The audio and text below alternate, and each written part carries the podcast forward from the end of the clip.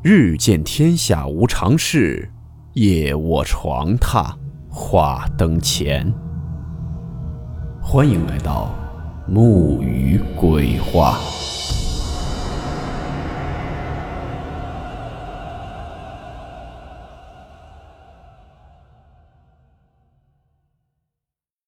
今天这个故事是由一位网名叫做活着的死人分享的，他小时候所经历的真实事件。事件名称：放羊的人。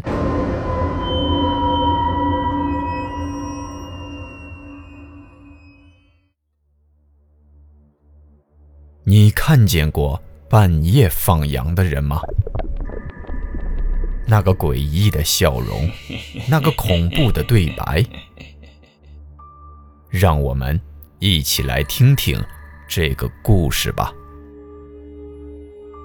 这是2000年时我的亲身经历。那时候我还在读小学，我也听老人家讲过不少灵异的事儿，但我对于这些鬼呀神呀的根本不相信，认为都是大人用来吓唬小孩的。直到我亲眼看见的时候，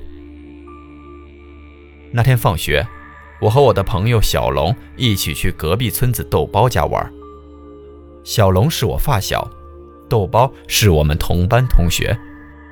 豆包家是十里八村的大户人家，他爸爸是粮站站长。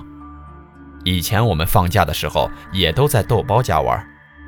豆包爸爸和我爸爸是老同学，他们也经常一起吃饭，所以我爸爸也知道我和豆包在一起没什么。那天我和小龙去豆包家打游戏机，想着明天放假玩一天也没关系。豆包的爸爸有应酬，他妈妈给了豆包20块钱，说让豆包和我们出去吃点饭吧。吃完晚饭，我们打起了游戏。不知道过了多久，豆包爸妈回来了。我和小龙一看时间，都快11点了，心里想着得回家了，都这么晚了。豆包的爸爸想让我们在家里住，我本来是想住下的，可是小龙不愿意，他自己胆子又小，又不敢走夜路。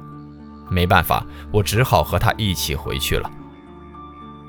从豆包家回我们村有3条路，一条主路，但太远了；一条小路，可是前几天发大水，过不去河。想着快点回家，我和小龙就走了山路。翻过山就快到我们村了。这山上路挺好走的，我倒没觉得有什么。小龙倒是吓得直冒冷汗，拉着我的胳膊不敢松开。山上坟头很多，山下附近村子死了人，大多数都是埋在山上的。走了20分钟左右，我和小龙看到一座新坟，我心里想着吓唬一下小龙，我说：“小龙，你看。”那坟头后面有人，给小龙吓得哇的一声就哭了起来。我哈哈大笑说：“你看你个胆小鬼！”小龙一边哭一边骂我说：“我就这么小的胆子，你还吓我！”我笑了几声说：“世界上哪来的鬼呀？”说着话就往山下走。走着走着，我就和小龙看到了一个放羊的人赶着羊下山。我寻思，这是谁这么傻，大晚上放羊，不怕羊丢了？我和小龙跑过去看，原来是哑巴羊倌。这个人我和小龙都认识，他是我们下面村子里的哑巴，养羊的。以前我们也经常从山路走着回家，傍晚放学回家也经常遇见他赶羊回家。我和小龙经常和他要烟抽，久了也就认识了。我过去就说了一声：“羊倌，大晚上的你放什么羊啊？你不怕羊丢了？”他笑了笑，我知道他哑巴，也没有在意。我就问：“有烟吗？给我和小龙一颗。”他拿出了烟，给了我和小龙一人一颗。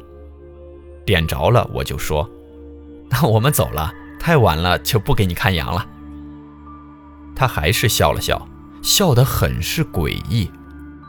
我也没当回事儿，就带着小龙走了。走着走着，我就看见旁边不对劲了。这块以前是片树林，怎么现在没有了？想想杨官诡异的笑容，我心里也有点毛了。我就问问小龙：“你说好几天没看见杨官放羊了，闹半天他现在晚上放羊了？”小龙说：“是呀，大晚上的放羊，是不是傻他？”我问他：“这块不是片树林吗？现在怎么没了？”小龙一看也感觉不对劲。我回头看看，那个羊倌还是对我们两个笑。我心里感觉怪怪的，说：“小龙，你看这羊倌老笑什么呢？”小龙一看说：“咱俩快跑吧，我害怕。”说着小龙就跑了，我在后面追他。跑着跑着就听见有喇叭声，还有人喊：“哎，那俩小孩干嘛去？不要命了！”我回头一看，是一个上山浇地刚要回家的中年男子。我拉住小龙，再一回头看，前面根本就不是路，而是个山沟。再跑50米，我俩就掉下去了。我心中一惊，这是怎么回事？我明明是按着路跑的，怎么会这样？难道是老人嘴里说的鬼打墙吗？心里想着，就带着小龙过去了那骑摩托车的中年男人跟前。他说：“你们两个娃娃怎么大晚上跑那儿去了？那要是掉下去可就没命了。”我说：“大叔，刚才我明明就是按着路走的呀。”大叔说：“我看着你俩从前面就往这儿跑了，我叫了你俩好几声。”我一听有点怕了，我就说：“那你能带我们俩下去吗？”大叔倒是个热心肠的人，说：“行，你俩孩子赶快上来吧。”我和小龙上了车，走的时候回头看了一眼，那羊倌正赶着羊往那山沟去。我大喊一声：“羊倌，那不是路！”那羊倌看着我，还是诡异的笑。我想让大叔停下来，可我再回头，那羊倌和他的羊不见了。我吓了一跳，不敢再回头了。很快，我和小龙就到家了。我回到家里，我爸妈还没睡。我刚进屋，我妈就骂我：“死孩子，这么晚回来，你不知道家里人惦记啊！”可我的爷爷却是大骂一句：“滚出去！”我刚要出去，我爷爷一把抓住我，就把我带到了水缸前，让我往水缸里看。我不明白，就听他的话往水缸里看。看完，我爷爷带我回屋，就问我：“你去哪儿了？遇见了什么？”我就把我和小龙在山上发生的事说了说。刚说到阳关的时候，我爸爸说：“胡说，你怎么学会撒谎骗人了？下面村子的阳关死了，今天刚埋的。”我一愣，心中开始恐惧。我爷爷说：“你嘴里的灰是怎么回事？”我也纳闷，照了照镜子，我的嘴里竟然真的有灰。爷爷让我把遇见阳关后的事说了一遍。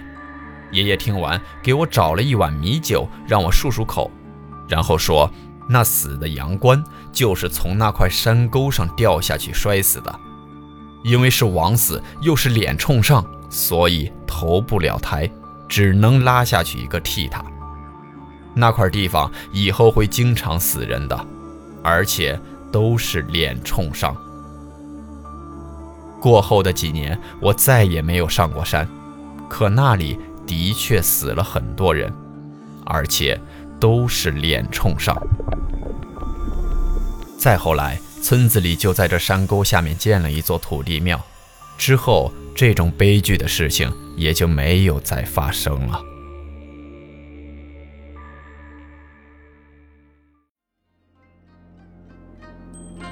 好了，我们今天的故事到此结束，祝你好梦，我们明晚见。